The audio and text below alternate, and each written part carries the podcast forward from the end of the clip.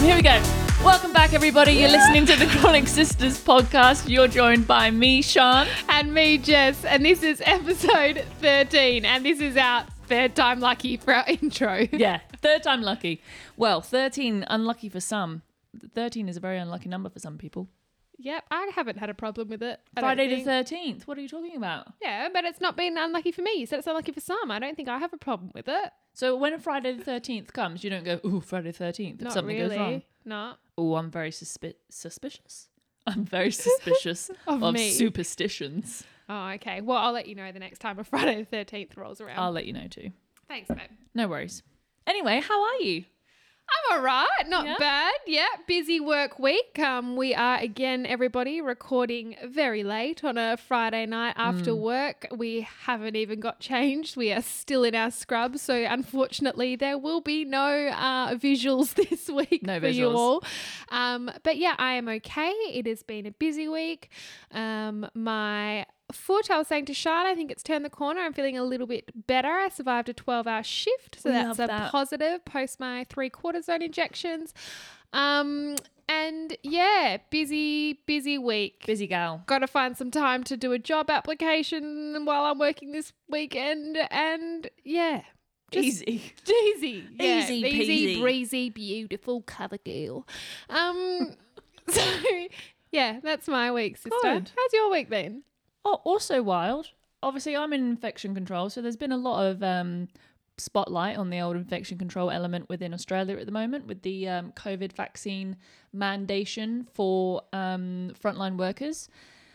So my team have been working through that little pile of documentation that we've been having to uh, process. So it's been a long, treacherous week of data validation, Yuck. emailing people Yuck. Aggressive people sometimes. Yeah. Anti vaxxers, man. It's not a vibe. If Oh. you're listening, check yourself. Check yourself before you wreck the whole mm. world. Literally. And just don't even listen to us. Like, I just can't. I just Leave now. leave. The door is open. Please leave. I just can't. I just can't fathom it. From being a person who has had many a chronic illness issue in the medical field, I have had to put my life in the hands of science so many times. And I don't know how many times that person has done the surgery or whatever. I trust in the process. I trust in science. I trust in medicine.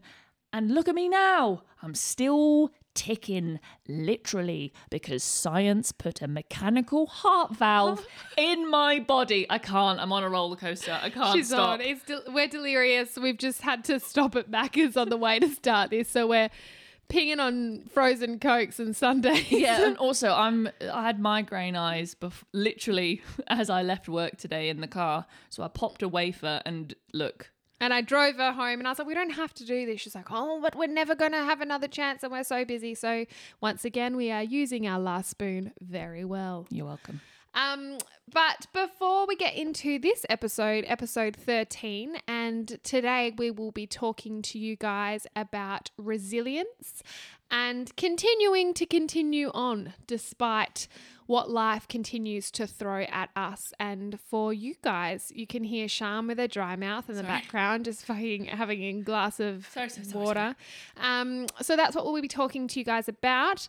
Uh, but first, dun dun dun, it's the fun fact follow up. the God. jingle's still not ready. Oh, Oh God, we've lost Sian. Lost This it, is going to be a big week. I'm Um, delirious. you are. Do you have a fun fact follow up for me? I do, and it's thanks to my darling sister, as per usual. Um, she comes in with the goods. So she let me know of a pet peeve because uh, previously on the last episode I mentioned that I couldn't think of one, and she rang me and she was like, "Sian, you have a pet peeve." I was like, "What?" She's like, "Toilet rolls." I was like, "Oh, you are so right." My pet peeve is when someone in the house that you are living in together uses the last bit of toilet roll and leaves the empty casket. My brother used to do that all the Dude. time when we lived at mum and dad's. It gets way worse. they then put the new one on top of it or on the end. Yeah. Just fucking take the rubbish off and put the new one on. Yeah, I get also, that. beards are cool, mullets are bad. The toilet Ma- roll what? M- Miss so with the Miss Guzzi, the toilet roll, you know, there's a there's a a preferable oh, yeah. Uh, over the- or under? yeah, over or Yeah. under. So beards are good, mullets are bad. So forward hanging Beard. paper Yeah, over. Over. Beard. Sure. Over. Okay. No worries. Is that all for your Uh, fun fact no, so my Oh, second fun. okay. Well, it wasn't a fun fact follow up really. It was more of a support of the fact that my lack of knowledge around segments in citrus fruit has apparently been hereditary, and my sister Facetimed me. this was so funny. Like I was crying. I just wish the recording had picked up I the know. sound. But um, so she FaceTimed me and she looked very serious. And I was like, What's up, sis? She's like, I've just listened to the podcast. And I was like, Yeah. She's like, I've got a lemon. I was like, What are you doing with the lemon? She's like, I can't believe it.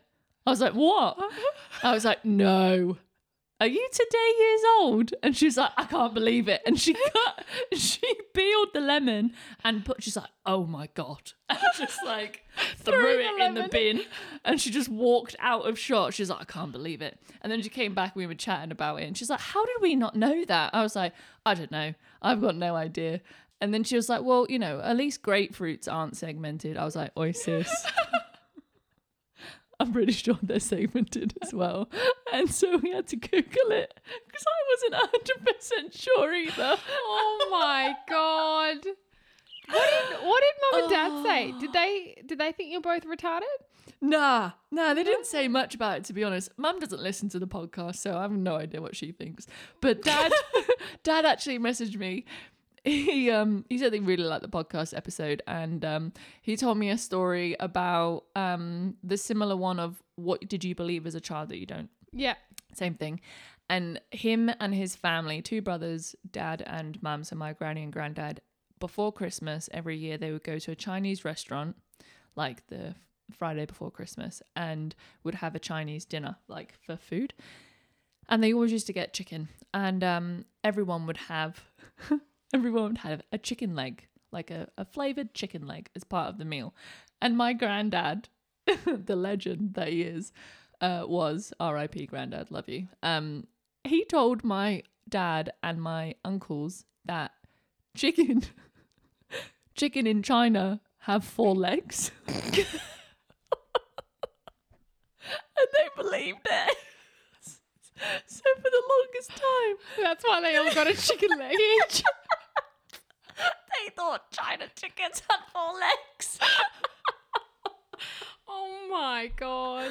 Oh, my dad blamed it on the fact that they were very young. I was uh, like, Oh, all right, dad. All right, Polly. All right. All right.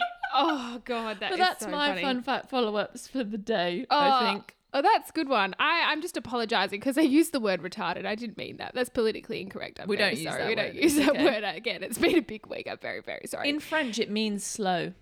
Okay, yeah, that's what I was going with. Yeah. I was talking French, of Yeah. course. Um, okay, now my fun fact follow-ups. Number one, my mum corrected me. She said the hamstring story. I kind of made it sound like I was actually physically there with the water skiing injury. In fact, mum had to call me. Um, as she was with dad and had to take him to the hospital, so I wasn't actually present. She's like, just just clear that up. I was like, sure, Just clarify sure, that mum. for the people. It's not 100% honest. Yep, sure. Um, and then my brother, so there seems to be the siblings following us up here, Yeah. um, died over the dolphin story. and he also said, he was like, well, yeah, like you are, like I'm pretty sure you, you weaned off your dummy by giving it to a dolphin. Which I was like, I didn't think I had a dummy, but that makes sense if I did. The dolphin had it. Um, so that's that. And also, we gave our dummies to the Easter Bunny. oh, that's nice. Uh, yeah, more Carry on. some dolphins out there having a good time. Um, but the other one was I said our families on mum's side of the family all sat down and worked out um, our our spirit animals. And Ben was like, "You didn't get through them all. They got funnier." He was like, "You were a lioness because of all those things, but you said a big cat. It wasn't a big cat. It was a lioness." The lionesses are. And I was like, cats. "Thanks, Ben. They are." And he said, "And I I was the dancing bird that like dances before they mate." And they, I've googled that because we couldn't work out what it was. It's a bird of paradise. And he was like, "You didn't say our cousin Talia's. She was the funniest. She was a seagull because she likes hot chips in the beach." so anyway, now you know. Now you know. Um, Family tree of spirit animals. yeah, and so they are the spirit animals of my family. So they are my fun fact follow ups. That's fantastic. so random. so random. But yes, today we will be talking about resilience. But first, I'd like to sketch back a little bit just to update the people. If they haven't already, we had our first interview that we since the last time we had the podcast. Yes. Because we actually showed up on time, We did. on the right time. We were premature and then we were there. Or they were technically late because you went and got a coffee No, I was at Pilates actually. and then got me a coffee. Yeah. Yeah. Lindsay But then didn't mind. Lindsay didn't mind. It was okay. and she's Anne, your best friend anyway, so Yeah. it doesn't matter. From But- California, California. Anyway. not New York, not New York, not Canada either. not Canada either. But she is a complete honey. And if you haven't already listened, please listen to that. We've had some beautiful feedback so far. Mm, Loved it. Um, and it was very fun for us to be on the other side of it and being Yeah. Not driving. not not driving, just in the just, relax, just just relax in the passenger seat. Head out the window. Um, so yeah, that was lovely, and we highly recommend you listen to that because she is a very knowledgeable, kind, beautiful human, Yes. and it was a very insightful, educational, very fun, Chit-chat. natural chit chat. Loved it. We did love it. Branching out the community all the way over to America. It's um, pretty cool, hey. blows my mind. So cool. So, yes, today we are talking about resilience Yes. and how Sian and I, despite a big week and despite still being in our scrubs, while we continue to do this and what Just- I'm just taking she's off just my taking off her ID ID badge. badge because it's jingling in the background. That's where we're at, guys. Um, but yeah, so we're going to be talking about keeping on, keeping on. Yeah, keep on keeping on. Um, do you want to start? Yeah, I'll start. So, resilience to me is actually like something that kind of just exists in my life. So, we did a, a quick dash on the research before this episode, and resilience, it's documented quite a lot that it's not something that you're born with, it's something that grows over time and over your experiences. So, it's not something that we all have, it's something that we learn and it's about both internal emotional and outside resource that kind of builds that resilience for a person. And each person's experience of resilience is going to be different. Everyone experiences trauma different. Everyone processes it differently. So uh, no form of resilience is going to be the same. But what's something that i found that was really interesting um, which is a little quote or an extract that i found that um, being resilient doesn't mean you don't experience stress or emotional turmoil. True resilience includes working through emotional pain and suffering. Because I think that's a misunderstanding of people who see other people as resilient in, in that they don't feel stressed or they don't experience it and they just like plow on and everything's happy Larry and that's it when when really that's not it at all. It's about actually processing it and dealing with it. It's not just being this rigid person in time. It's about going going with the flow really as lame as that sentence is. Yeah, and I think also with resilience, like it's it, it's an amazing quality to have and to be able to be resilient, mm. and it sets you up so well in life to continue to battle the things that are thrown at you. And in fact, if you haven't already checked it out, there are a couple of guys, Hugh and Martin from the Resilience Project, who have created a project which aims to teach like their whole mission is to teach positive mental health strategies to help people become happier and more resilient because they realize the need for it. Hmm. And in fact they focus very strongly on improving resilience and happiness and strength in workplaces and in schools because they hmm. realize it's it's such an important thing that we need to set young people up with. Well yeah absolutely. And it's something that we as a society within the community of chronic illness we have to be so resilient daily and why not have that that outlook and that structure taught to you at an early age so that you can implement it when times do get tough because you know life's not easy. No, and it gives you just that little uh, something that your little trick in your back pocket that you can pull out. It, it does help set you up. And in fact, they focus on three key pillars which have been proven to cultivate positive emotion and build resilience. And so those three things that they believe they called it the, the, the GEM, the GEM um, acronym, I guess. So number one is gratitude. So I guess that's all about like paying attention to things and moments right now. It's a, not worrying about what we don't have and it's focusing on living in the now. Because I get to be resilient, you need to be thankful for the people, the places, the things that you have in life. Or, or you can't see forward, you can't mm. see anything positive. And then the second one in the acronym is empathy. So we know that kindness and compassion works so al- alongside beautifully what the meaning of empathy is. And it's about putting ourselves into the shoes of others and feeling and seeing what they do. So we become more grateful for what we do have. And again, in the background, that helps us build our resilience. Mm. And the final one is mindfulness. So that's about taking the active time to help us be present and create a feeling of calm. So, whatever that is, that, uh, you know, we've all asked you before what you do to help your mindfulness, what you do to improve your mental health or to make you feel better. And it's about taking the time to do those things so that you are present, you are calm, and you are aware of what you do have in life and, and seeing the good. So, they're the three things that they believe cultivate happiness and mm. true resilience, which we completely agree with. Oh yeah, for sure. But then the the problem is, or not the problem really, but that my experience with resilience is that I fucking hate being it.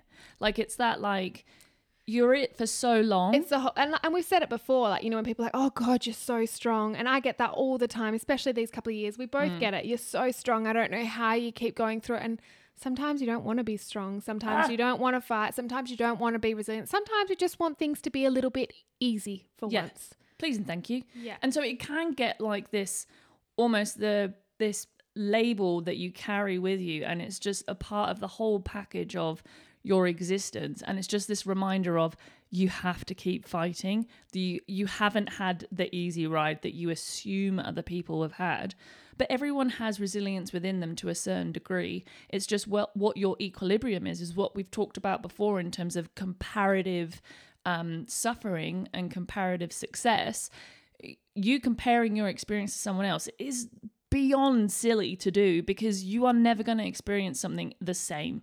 Like you can literally have two people experience exactly the same things and come out the other end feeling completely different. Some people may find one thing traumatic and one person might completely not even blink an eyelid because to them it's not traumatic at all. And so what was really interesting, one of the researchers that I looked into was by Dr. Laurie Ferguson, who's a PhD clinical psychologist, and they were referring to an article that they had read and they also put three points in terms of explaining what resilience is. And this was actually specific to um, resilience with chronic illnesses. And one was a commitment to something beyond yourself. So, like having a reason to get up, which draws your purpose. And we spoke about it about the dogs for us had that element of purpose when we were really low. And your family, your friends, your workspace, anything that you find purpose in, that's your purpose. And it, it gives you a drive for your day. And then, secondly, is the radical acceptance of what it is. So, like, that whole thing when we talked about grief of you know, the five stages of grief and then you get acceptance it's like man this sucks balls but how do i get through this? All right. Okay. That diagnosis it took me a little while to process. Okay but how do i manage this now? And how who do i need to speak to now? And it's about that those little steps that you make once you've kind of sat in that space of what the frick is happening to me and then you work on like how you're going to get through and how you're going to get back to your baseline and how you can be yourself to the best of your ability. And then the third one is the ability to improvise. And it's about the adaptations and the workarounds that we constantly do from day dot that you decide, all right, I'm going to do this, but I can't actually do it that way because I can't lift my hands above my head. So I'm going to use this stick, or I'm not going to do that like that. I'm going to do it this way. And just the little small adaptations that we have that we sometimes don't even realize that we're doing because we're just getting through it. And I actually love that part of that that point of the ability to improvise because it makes me think of MacGyver. Did you ever watch MacGyver? No, but I know what you're talking about. Oh. I just I love it, and you just like just to, the way to improvise and just be like, all right, how am I going to make this work? Give me a paper clip. I'm going to make like an electrode that's going to shoot through the sky. Do you know what I mean? Like just. It just makes me so excited because I've never thought of it like that, but it's so true. We adapt as people with chronic illnesses. Our day to day existence is just full of adaptations for us to appear normal. We just have to fake it till we make it. And it's so true. We improvise constantly. constantly like me like sticking my hot pack in my scrubs down like got to improvise got to keep going i got to keep keep going resilience Love it. i do i do love it and another um resource that i found so in fact when we've or we all talk about it we know that a couple of years ago for me sucked and i bought a book What um, happened? Fuck off Sorry. Let's bring up the trauma. No, let's not. So anyway, when my ex left and it was all just shit, I bought a book that I just literally walked past the shop and I just saw it. I, I had never heard about it before and I just saw it and the title was When Life Is Not Peachy. And I was like, keen, Bean. my life is so far from peachy at the moment. Anyway, I read bits of it, but I've gone back to it recently. And I'm not saying like my life is, I guess, peachier than it was. But uh, there's still so many things you can learn from these books. And there was actually a whole chapter. We might actually, I was saying to Sian, I'll, I'll put a post up with all of these books that we've recommended over the, the season one because I think that they are great resources and tools for you all to have. And so this book is by a lady called Pip Lincoln. And Side she, note, side note, Oh, real quick go. side note. Side note. When I went to pick up the book from the bedside table uh, for Jess while we were doing the research, I picked up the um, book and it's a beautifully bound book. Um, and it's like the old fashioned like fabric binding on the um, spine. Anyway, the author is Pip. But the way that the fabric is on the binding, it looks like R.I.P. Lincoln. She's like, oh, what happened to Lincoln? Oh, Anyway, Sorry. again, sums up our week. Yeah. Um, Pip, Pip Lincoln. Pip Lincoln. Pip. And anyway, she talks about these 10 things that you can do to promote resilience in your life. And it's about not being big things, it's about little things that can subtly build your resilience. And they were really interesting. And I, I, we re- I read them out to Sian and we thought about, you know, do we do these? And they were really interesting. So I'll mm. share them with you. So, number one was having an optimistic nature. And, you know, yes, we joke about it mm. and we sometimes have really hard days, but at the end of the day, we do still get up and continue on with life and Yeah. our jobs. And, and we are relatively, as much as we can be, quite optimistic. yeah, hope for the worst. No, you don't hope for the worst ever, babe. Why do I keep mixing things up? Oh my God. so annoying. Hope for the best, prepare for the worst is where she was Yeah. going with that. She also said in the car driving her home with a migraine A's. Oh, A's. migraine It's A's. contagious. it's contagious. Oh, we can't even speak English. Yeah. Um, but I we said something and I said something to Sian and Sian was like, Yep. Well, if you can't do the crime, you can't do the time. And I was like, No, isn't it? It's the other way around. You, you got to do the time if you do the crime. She was like, Oh, yeah, I think Yeah. that's where I was going. you know what I mean? Oh, Whatever. God. Anyway, so number one is being optimistic and just having an optimistic nature. The Glass half full. yeah, yeah, and that's again not not an overly hard thing to flip that switch. It's not asking you to do a huge thing. It's just asking you to s- start to see things with a bit more of a positive light. Change the filter. That's it. Um, number two was refa- reframe. Oh fuck! Oh, it is so contagious. Oh my god, no one's gonna want to listen to this. Holy week. mackerel. reframing negative thoughts by looking for meaning, benefits, and that silver lining. Yeah. So, like Sian spoke about it earlier, but like things can be really tough, but it's pulling out the good even when there feels like there is not a whole lot of good in there. That silver lining. I'll give you a silver lining. Go so on, I so when I was I want to say maybe oh 13 14 we were living back in england and we used to live at the back of a farm and we had um, this dog called shadow and he was quite a big dog he was a Weinerama and if anyone doesn't know what a Weinerama is it's like a doberman if you don't know what a doberman is where have you been um, but it's silver um, so he's quite a They're big like boy a Pomeranian. Weinerama Yeah. uh, Weinerama Is it like What a did you Wimer- just say? Pomeranian? That's the same thing. You're just saying it weird. A Vinorama. Are you serious? it's a German breed. It's called Vinorama. I thought it was a Wimeranian. Oh wow. That- Okay. that's a different dog, Dude, surely. I'm okay. Pause your for a second. Your family dogs. Yes, They're Wimeranians. They are Vinoramas. Jess was today years old when she learned what a Vinorama was. Ah, Oh my gosh. no, oh my. Vinorama. Yeah, Wimeranian. Okay. It's even spelt like that. Vi, it's German. W is a V in Oh, German. surely someone listening is today years old and has realized that too. Oh my gosh. I even told mum, I was like, no, Sian's dog's uh, a Wimeranian. She's like, yeah, okay, yeah. Just believed me. Vinoramas, dude. No, that, yes, she's bringing up the photo of the dog, and that's what I'm looking at. Weimaraner. Wimerania. Okay.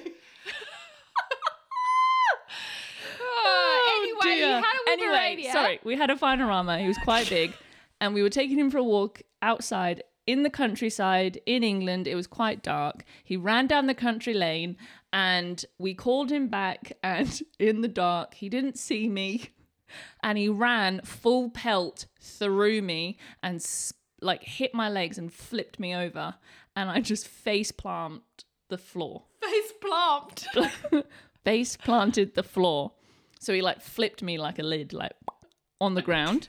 And so I landed in a in a gravel puddle. and I I got fucked up, man. so I snapped the tendons in my thumb. Oh, you actually I got like proper uh, proper. I was snapped my tendons in my thumb, split my lip, chipped my tooth, cut my chin open, and then um fucked up all the ligaments in my knee from where he hit me because I had planted my foot on the floor and he ran through my leg, and so my leg hyperextended and like pulled all the tendons in my knee.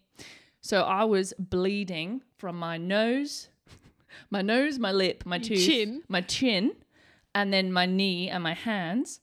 And my luckily my um, stepdad and I were walking the dog, and he came to me, and I was so in shock. You know when you fall over as a kid and you can't breathe, Yeah. you're like you're in so much pain, you're like you want to cry but you can't. I was there, definitely winded as well. He picked me up, and I was like, he's like, it's okay, it's okay. It could be worse. Your mum could be here. my mum does not cope with stress in anything medical. And that's been a running joke with me and my stepdad now for any time that I'm unwell or like injured or whatever. He's always been the one to take me to the hospital or it's been my dad. But when it's been my stepdad, he'd be like, ah, well, could be worse. Your mum could be here. so anyway, There's sorry. that silver lining. Silver lining, your mum's not here, it's just me. Well, that follows beautifully because number three on the list is knowing that it's okay to use humor to cope with hard times. I mean, if that doesn't sum us up, Well, this is the whole podcast. So we are building resilience by hmm. doing this, my gal. day to day. Number four is using active coping strategies. So it's taking action or making the effort to remove stresses in your life. So actively making that effort and not sitting in the space of dwelling about the stress and not Yeah. doing anything about it. Um, number five was seeking support from others, which we talk about often. And I mean, that's this, this, right? Mm. That's why we're doing this. Exactly right. So it is about creating a support and a safe, secure place for people to feel validated and heard, and that's why we do it. Yep. Um, number six was physical activity. We all know physical activity for me, not so much Sian, does improve and build resilience. Um, number seven was pro social behavior and I didn't really understand this but looking into it deeper it meant doing things for others and being as kind as you can Oh yeah. socially. And, and I mean, that's something that Sian and I carry with us. We are big believers that you treat people how you would want to be treated. And Mm. we pride on our- ourselves on being kind and kind to others. And that is important in building resilience in yourself. yeah. Um, number, You have to also be kind to yourself too. Like that's the hardest part. yeah. And that's what we're working on. Yeah, that's what we're practicing. Um, number eight was mindfulness, which we've spoken about, and I just mentioned it before in the GEM acronym. Um, and number nine was either working on your spiritual or moral beliefs. And spiritual, a lot of people think religious, and I obviously you all know I work in the palliative care setting, and spiritual when I explain it to families what spirituality means, people's like, oh, no, I'm not religious. And I'm like, no, no, no. Like, spirituality, mm. I once had uh, actually a chaplain explain it to me. The spirituality isn't, in fact, for some people, it may be religion. Mm. And that's wonderful if that is for you and you find strength and support through that. Yep. But for others, it what we say, it's something that makes you tick. You can have rituals that aren't religious rituals. Mm. So, you know, getting up and saying a loved one bringing you a cup of tea in the morning, and that happens every morning for you, that might be a ritual which brings meaning to your life. So, mm. spirituality is about meaning and things that you do to enhance your meaning through life. So, that mm. could be a walk in nature with a dog, and that could be something that increases your spirituality. Mm. So, think about spirituality a bit broader and wider than just religion because it is so much bigger than that. Side note. Yeah. Oh God. Always got one. Chaplain. Story about a chaplain. So I was in, I was in hospital. Surprise, surprise. I was in hospital and I just had my heart surgery done. And so it's a pretty big surgery, like open heart surgery. It's not, you know, walk in the park. So I was in Great Ormond Street Hospital and um on my like admission form, my I, I'm um a baptized Catholic, like so on my form. Same, yeah. It says Catholic. Yeah, yeah, same. So then, whenever you're in hospital, yeah, um, the chaplain the comes. chaplain yeah, comes, she came right? my first endo Yeah. op. I was like, sorry, sweetie, it's not for me. it's not for me. Um, so the chaplain came, and so I thought I was dying. Oh my god! Oh my god! thought you I got was you come in for your last rites. Because I felt so sick. Oh my god, that is so, sad. So I, life flashback. I had had, I was bleeding internally. It's not funny. I had um oh my god, I was on. crying I'm now. crying. Shit. Um. So I was on aspirin, right, and it burnt away the lining of my stomach. So it does that. It does that. I now know.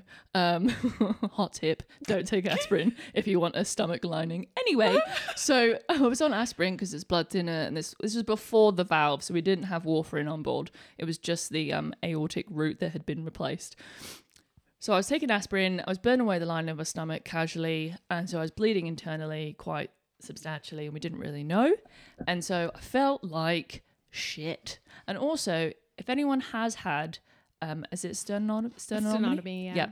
It doesn't tickle either. No. It does feel like you've been cracked open. you Um, have been. Yeah, so it feels very equivalent to that. And you have to to hold a teddy or a pillow to cough yeah, for I so do. long. Yeah, it was so Yeah. long. So the fir- my bones haven't fused back straight. No. They're all bubbly. Yeah. Um. Anyway, that's another side story for the side story. Anyway, so I felt like shit. Pain was insane. Um. I was very weak, very anemic, and very tired. And then the chaplain came in. I was like, oh my god, I'm dying. And I looked at Dad and I was like, what have you not told me? And then the chaplain sat down. She was lovely, having a chat, you know. And dad took over because he saw the eyes in me. And I was like, Dad, no, I don't want to talk to her. You know, like when you're a kid and your mum hands you the phone of your nana. And you'd be Yeah. like, say hello to your nan. You're like, no, mum, no, I'm not here. I'm not here. I'm not here. Like, say hello to your nan. And you're like, hello, nan.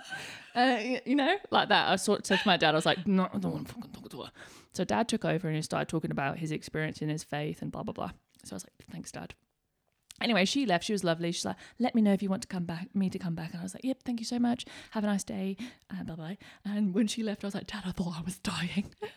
He was he was like, "What?" I was like, "I thought she was coming to tell me I'm dying." He was like, "No, babies, they come round and say hi to everyone." I was like, "I thought she was dying. I thought she was dead." I was like, That is so traumatic. Look, "It's okay." Poor Papa Gannon's going to listen to this episode like, again and "Oh, be like, God." oh my God, Sian, so much PTSD. funny, it was a funny time. I wasn't crying. I was just like, I, th- I actually thought I was dying and that she was coming to tell me, see you later. God I'll see you at the doors. Off you go. That's what I thought. pop. Well, Here that's I just, am. it's just what I'd attached to my experience with a chaplain in a hospital has always been like someone is dying. Yeah. Do you know what I mean? Uh, yeah, and and that is slowly common- changing. yeah, I but, know. Yeah. But yes, it is about it is about more than religion. Yes. And number ten on the list was just making time for yourself and putting yourself at the center of things. And uh, believe it or not, that's what we're trying to do here. so they are those ten things. I love that. Um, yeah. Can you tell us actually, Sian? yeah. Because I, you know, I am Queen Research in the team here, but Sian actually found a study that I was like, go girl, this is my kind of I research. know you'd like it. Um, and so it was. I'm gonna give make Sian tell you all about it, but Hmm. it, it's actually by a, a pediatric doctor, Mm. which we love because we are all here to support the peds fellow colleagues. start, yeah, exactly. But and if, if, you, you start, start it, with the kids, you're gonna You set know? up some wonderful adults for the future. honestly, I wish that I'd had so much more intervention as a child. Absolutely. Oh yeah, we've talked about this. Yeah, do you know what I mean? I was Yeah. just like left to my own You were just devices. li- you were stuck in a box. yeah, good luck See Off you go. See you in seven years. See you later. In that box. Yeah. in your sweaty plaster Sweaty Paris. cast box. Enjoy that. Anyway, so I'm all for it. We're all for it. So this, I was googling, you know, top researcher, um, googling about resilience and chronic illnesses and stuff. So and it and came up. What are the seven C's of resilience? So the seven C's was a theory um, that has been created by a pediatrician. K- Ken Ginsburg, um, who specializes in adolescent medicine at the Children's Hospital of Philadelphia, so USA.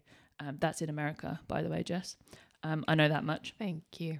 I needed that. So he developed the um, seven C's model of resilience to help his patients who are um, children and teenagers, building the skills to be happier and more resilient. So the the model is centered around two key points where young people live up or down to the expectations that there are set for them and need adults who love them unconditionally and hold them to high expectations. And how we model resilience for young people is far more important than what we say about it. So it's not what you say, it's what you do. It is, isn't it? And like, I mean, for me, I can confidently say, looking at my parents, they always modeled resilience and they are very resilient people. I think whatever's been thrown at them or the family, they've always worked together as a team and mm. have, al- it's, it's definitely been, they have been role models in that regard for me. And I think instilled it because I've needed a lot of it recently, but I've been lucky that I have been eh, raised in a family where resilience is something that I have witnessed and witnessed healthy resilience Yeah. too. Well, the thing is, right? I only know resilience from having to survive trauma, right?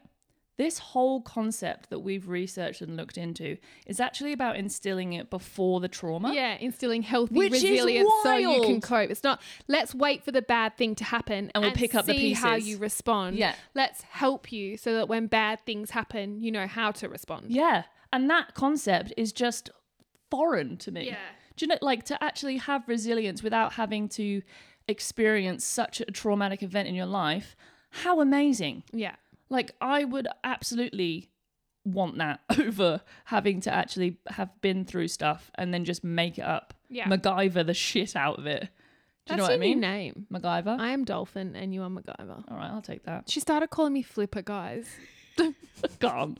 It's- I, also, I would like to qualify that you did, in fact, tell us your favorite animal. Yeah, my dad agreed, but Yeah. mum was like, no, no, no. Zach agreed as well. Yeah, well, I it was don't care. 100% it was your favorite animal. Whatever, lioness, dolphin, I'll take either. But Neither either, neither neither. yeah, Anyway, back to the seven C's. So, first C is competence. So, this is the ability to know how to handle situations effectively. To build competence, individuals develop a set of skills to help them trust their judgments and make responsible choices. So, my anxiety, like brain, does not trust any choice I make. I'm the most indecisive person. Like, I just, I can't. you couldn't even decide what we're having for dinner tonight. No, I couldn't. I can't. That's why I get you played it because it decides for me. And I don't even have to buy it. It just gets delivered to my door. You have to eat this shot. Not a hashtag ad. I just generally, it saved my life. Um, confidence. So Dr. Ginsburg says that true self confidence is rooted in competence. Individuals gain confidence by demonstrating competence in real life situations. So it's like the more you practice stuff, the better you get at it, the more confident you are. Right? That's just the general principle. Um, connection, so obviously to friends and family, and it's a sense of security and belonging. So true. I never felt more isolated and less resilient and open to trauma when I was isolated and I felt like I didn't have any friends. Yeah, and I mean, I definitely felt the least resilient, and I didn't want to be resilient after my breakup. I felt like for me, losing that connection to someone who was, I guess, your biggest support, your biggest advocate, your comfort, your everything, losing that person, I feel like I lost a lot of my ability to be resilient, and I didn't want to be resilient because I didn't have that connection anymore. Yeah. Well, the next one is character. Um, individuals need a fundamental sense of what's right and what's wrong to make responsible choices and contribute to society and experience self worth. It's so much about like making your choices for yourself and being comfortable with the person that you are. Like that's what it's boiling down to by the look of it, yeah, it? and I guess like over time, I guess we are finding out who we are as people more, and we are mm. strengthening our own sense of self. And Yep. I think as that grows, as we grow, and as we grow with this podcast and being forced to have these huge conversations Mm. and these big open conversations with a on a public forum And reflection as and well. it's yeah and it's really forced us to like reflect on ourselves and reflect on our own values and morals and beliefs and how we can do it better. yeah For sure. And so the next one is actually contribution. So um, Dr. Uh, Ginsburg says that having a sense of purpose is a powerful motivator, and contributing to one's community reinforces positive reciprocal relationships. And that's so what we get from you guys listening and commenting and messaging us. Like that contribution that you guys give to us and vice versa, like it just fuels us and makes us want to keep going keep pushing through. And so that's huge. That's been a huge thing for me over the last couple of weeks or couple of months with you guys. yeah absolutely Um, coping. So when people learn to cope with stress effectively, keyword, they are better prepared to handle adversity and setbacks. So it's about that's the thing of where I said previously. the preparation Yeah, doing like that the work prep. yeah. But you actually feel the stress. It's that n- people who are resilient don't not feel it. They're just able to process it faster or better. And then um, the last one is control. So developing an understanding of internal controls helps individuals act as problem solvers, MacGyvers, instead of victims of circumstance.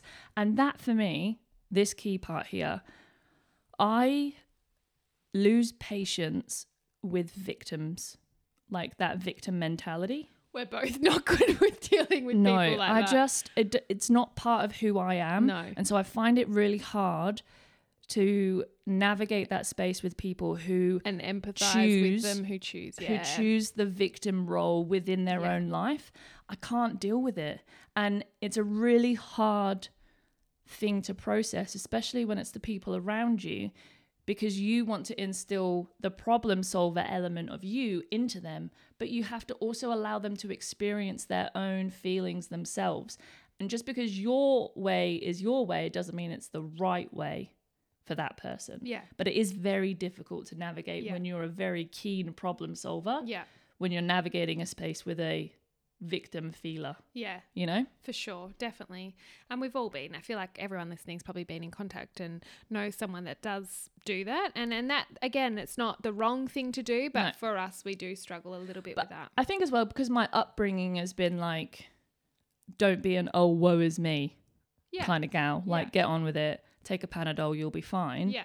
I wasn't wrapped in bubble wrap. So I've got that like whole resilience Yeah. about me. Yeah. And, uh, and that's really hard to instill in other people that haven't had that. Yeah. And like well you spoke about it just before. It's it's what you've grown up with, what's been the model for you in terms of resilience. And if you haven't been around it, Yeah. you might not have the skills and and they, these people might want to be more resilient, but they really don't know how. Mm.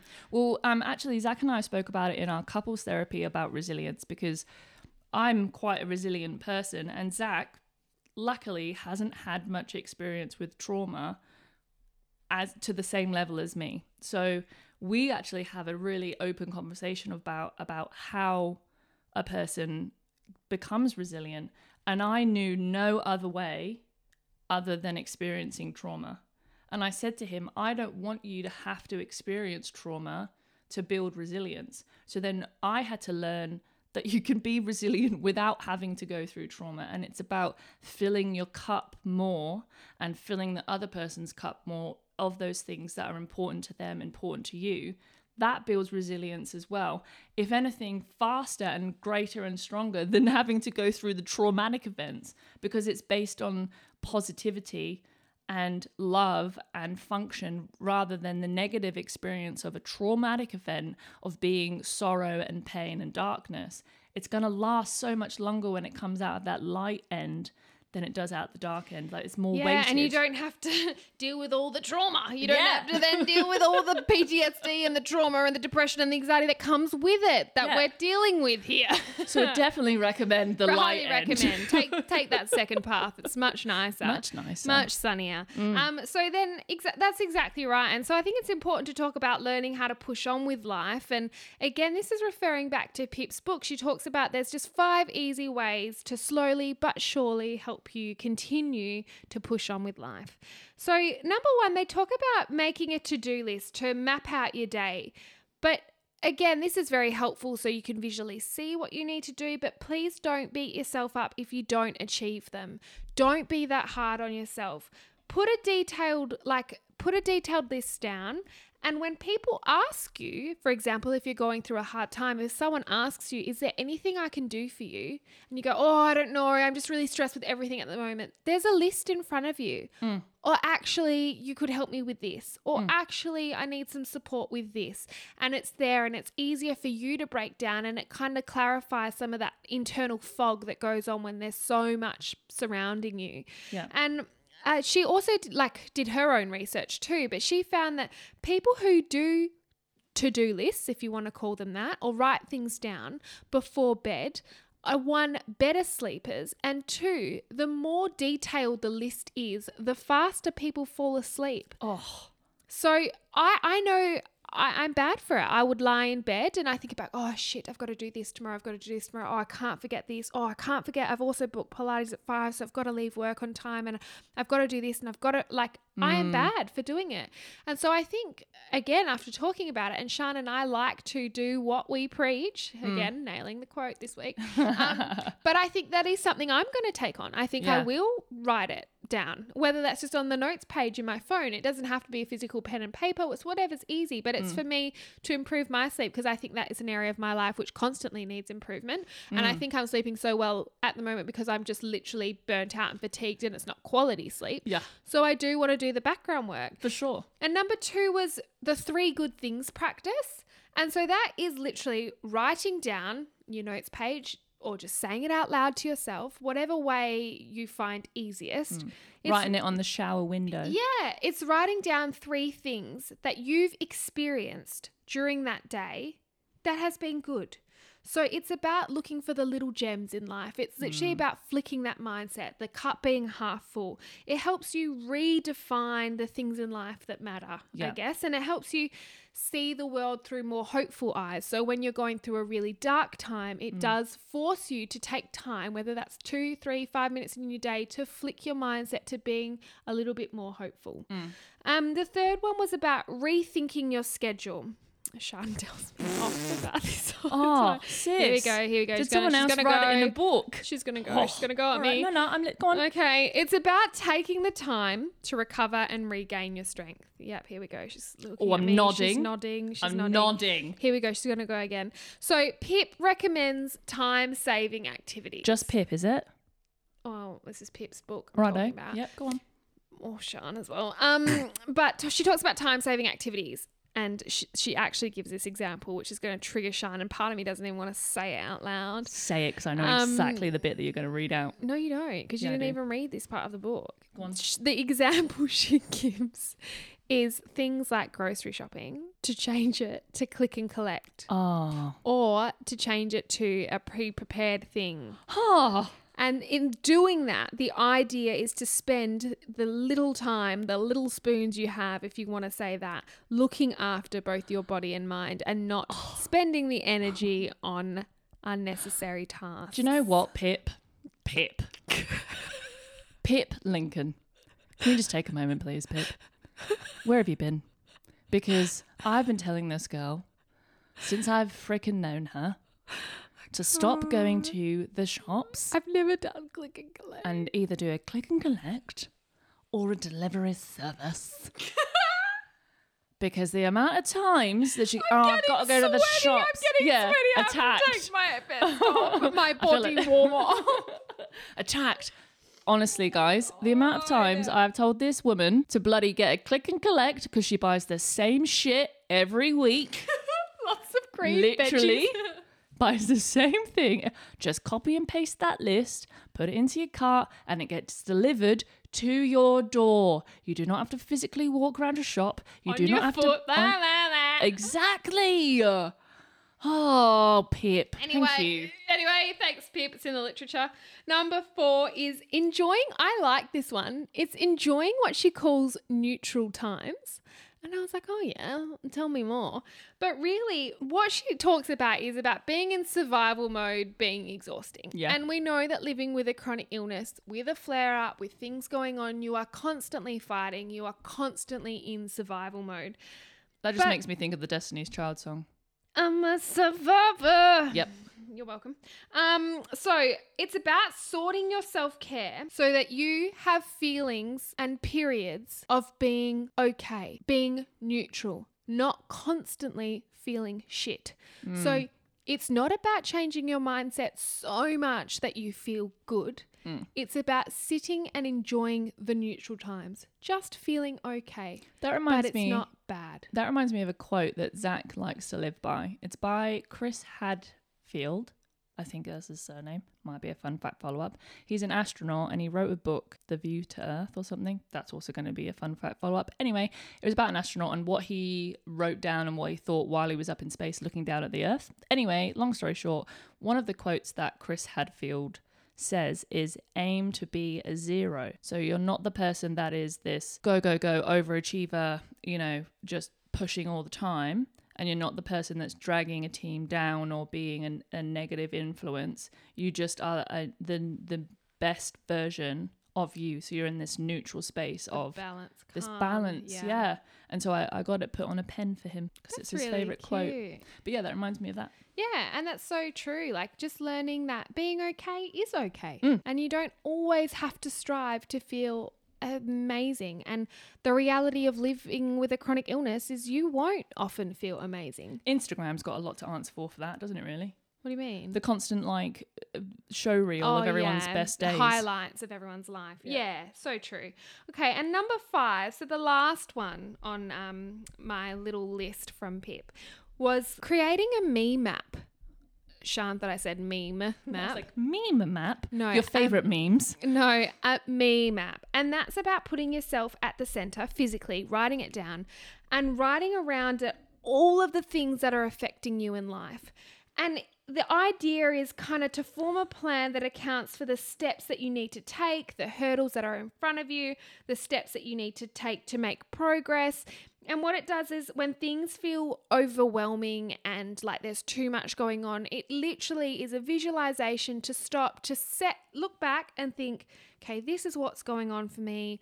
This is what I need to work on, and these are the steps that I should take. And for me, when I was thinking about that, I was like, honestly, probably six weeks ago, everything i was so stressed about myself and my health and uh, you know there was things flying off my me map there was the fit pelvic physio which i hadn't re-engaged with. There was a painful foot that i haven't dealt thing with things with. And and on that i should have it all seemed so overwhelming but for me it was like find a new pelvic physio make contact call the clinic book in an appointment the foot find the right person, book in an ultrasound, and just those little steps to get to that end goal of, well, currently my foot pain's improved, and currently now I have a pelvic physio who's wonderful. And and it's about at the start it seems so overwhelming and that you can't see that light, but it's about literally mapping out the hurdles that you take to get there. Mm. And if I had done that, I could have set myself a task every day. I could have managed it uh, better, more efficiently. I could have woken up and gone, okay, so this is my step I need to get to this spot, which is the end goal, mm. uh, reduce coccyx and pelvic pain. The mm. end goal being able to survive a 12 hour shift on my foot. So, what do I need to take? Okay, so my goal for today is I'm going to call around and find a physio that Yep. sounds like someone who will suit me. Yep. And that's just one goal that I can give myself, but it takes me a step further to achieving my end goal. Yeah, for sure. So that is like a quote again. This is a Zach quote day. Um, his one of his daily mantras is progress daily. So, like, it's not to be perfect, it's not to be like the best, it's just to progress daily in some format. And if the aim and the goal is to actually be a healthier you, any progress that you make is progress, whether it be the smallest little shuffle or the biggest leap. And with a checklist, one little way that I've learned to better myself in terms of mentality around checklists and feeling like it's overwhelming, because everyone has done a, a to do list or a checklist and then gone, holy shit, that's a lot on the list, is do a box next to it. And so rather than just ticking it, is to draw a diagonal line through the box and color it in once you've started the Yeah, task. Yeah, I do that at work. I'm Yeah. like, I've half completed that. I've started. yeah. And then I can color in the rest once it's finished. Yeah. And so it feels like you're progressing rather than looking at a very overwhelming list potentially. You can see the parts that you've started on and not fully finished yet. But once you have finished it, you can fully color in the full box. Yeah, absolutely. And I think, you know, everyone comes from different experiences. And for us, again, we are nurses and we talk with a nursing background. And, and nursing, I think, helps us be resilient because we. We see people at their most vulnerable and their worst, and it, and it forces us to keep on keeping on. And, mm. and, and it does make us grateful for our health despite how much our bodies are continually hurting us. It, Yep. it does make us feel grateful. And like we said in the acronym, being grateful and gratitude is huge in building resilience. So we are lucky. And, and some of you out there might be allied health workers or work in an area that being resilient is is in your nature it's part of your career and your pathway and so it's about just stepping back and looking at the things in life that subconsciously build your resilience and mm. and tapping into that and and thinking what you get out of that i guess Yeah, and I know that at the moment resilience is like a hot topic. We are all in a world that is suffering from a pandemic and the isolation and the stress that comes with that. And for us as, as well, being healthcare workers, we know that our fellow brothers and sisters around the world are experiencing um, a time in their careers where no one ever thought they would be. And resilience is fading and can be fading because it has been a long time to be consistently resilient. And it's about picking each other up and supporting each other in those times. And I think it's just the awareness that we are all walking this path together. And I think that, you know, a little bit of kindness to your fellow person is huge in moments like this. And we can really take this moment as a time in history where we can either be the best version of ourselves as a human race and support each other, or will be one of those bookmarks in time that people refer to to avoid and not to repeat. Yeah, and and you know we are talking about us and our experience and being healthcare workers and and resilience is really it's fading and it's been a really hard time for everyone but it isn't just health workers. It's the resilience of people who have significant mental health histories that are forced to isolate and be in lockdown and the resilience of families in lockdown without support of extended families when caring for children. It's the resilience of people that have lost their jobs that are still fighting to for employment and there's just so much going on and everyone's been faced with their own resilience challenges in these last few years. And it, and it's a time to be mindful of that. And we I, it's not I don't think it's a thing but resilience burnout people are exhausted from constantly fighting and constantly staying brave and strong and and fighting for uh, for a, a better place to live and, and and for them to be in a better space mentally and physically being a health worker it's very physically and mentally draining in this time and and it's just as mentally draining being at home and isolated from your loved ones so it is it is a hot topic at And it's moment. a time to be kind. it is That is what it is. And on that about resilience, I met with one of my girlfriends who I used to go to uni with, and she's going through a bit of a rough time at the moment um, with her mum over in the England going through some health issues. And her herself, she um, also has been through some health issues recently, and it meant that she hurt her foot or her leg. And um, we caught up for lunch the other day, and we were talking about resilience and um, how she felt mentally. And she read somewhere that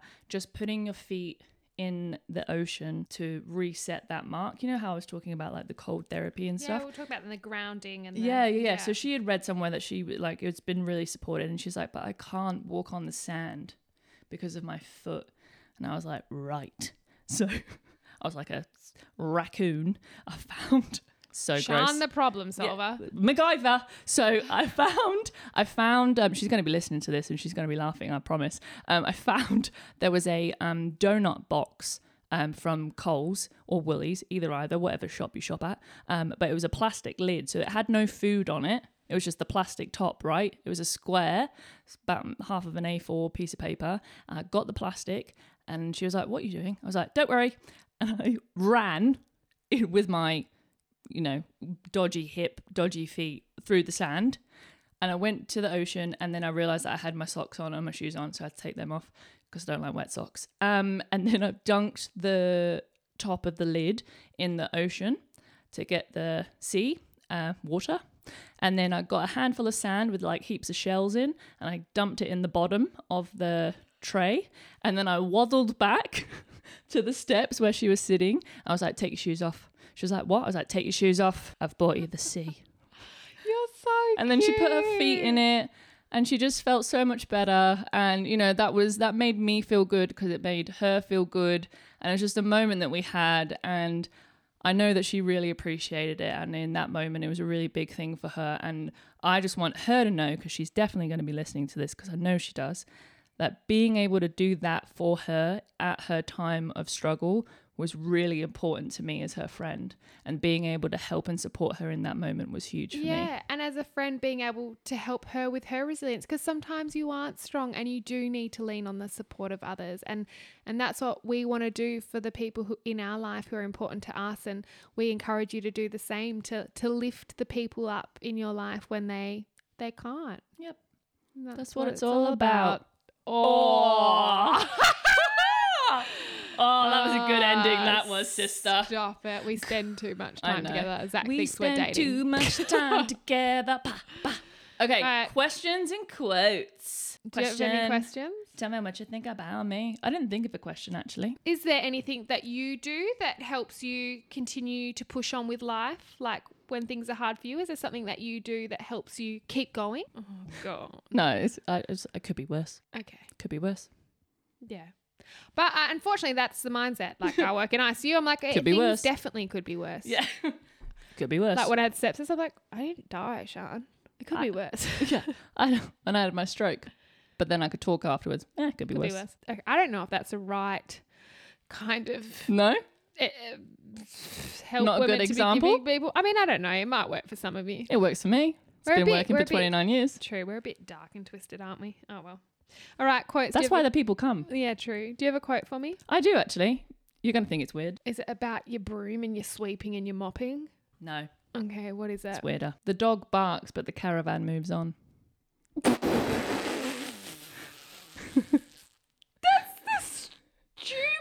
quote I've Which- ever heard. Which is the the the root quote of the actual quote that I first found, which is the dogs are barking, but the train keeps going. What does that mean, Sian? I'll tell you, Jess.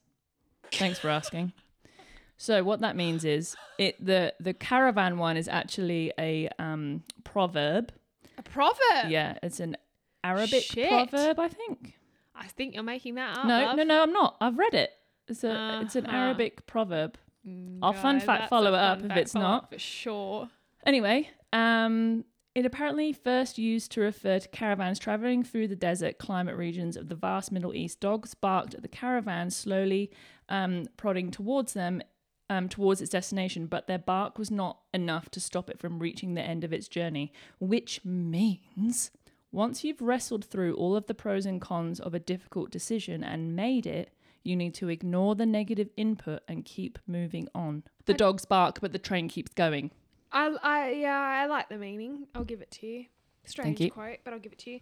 Mine's very short and sweet, and it just kind of summarizes everything we've just said in this last hour. So, resilience is nurtured by trying, then resting, and then trying again. So, it's about being pushed down and you keep going, but you don't have to go hard all the time. You're mm. allowed to come down to. Getting knocked down seven times.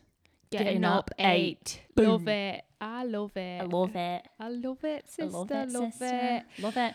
All right, guys. We hoped you enjoyed that episode on resilience, and we will be back in your ears next week. Oh, what a sentence. I like, like that. That? You've never done that sign off before. I like that. That was good. we'll be back in your ears. Don't say it creepy. Now it's weird. okay, anyway, we'll be back next week, guys. But on that note.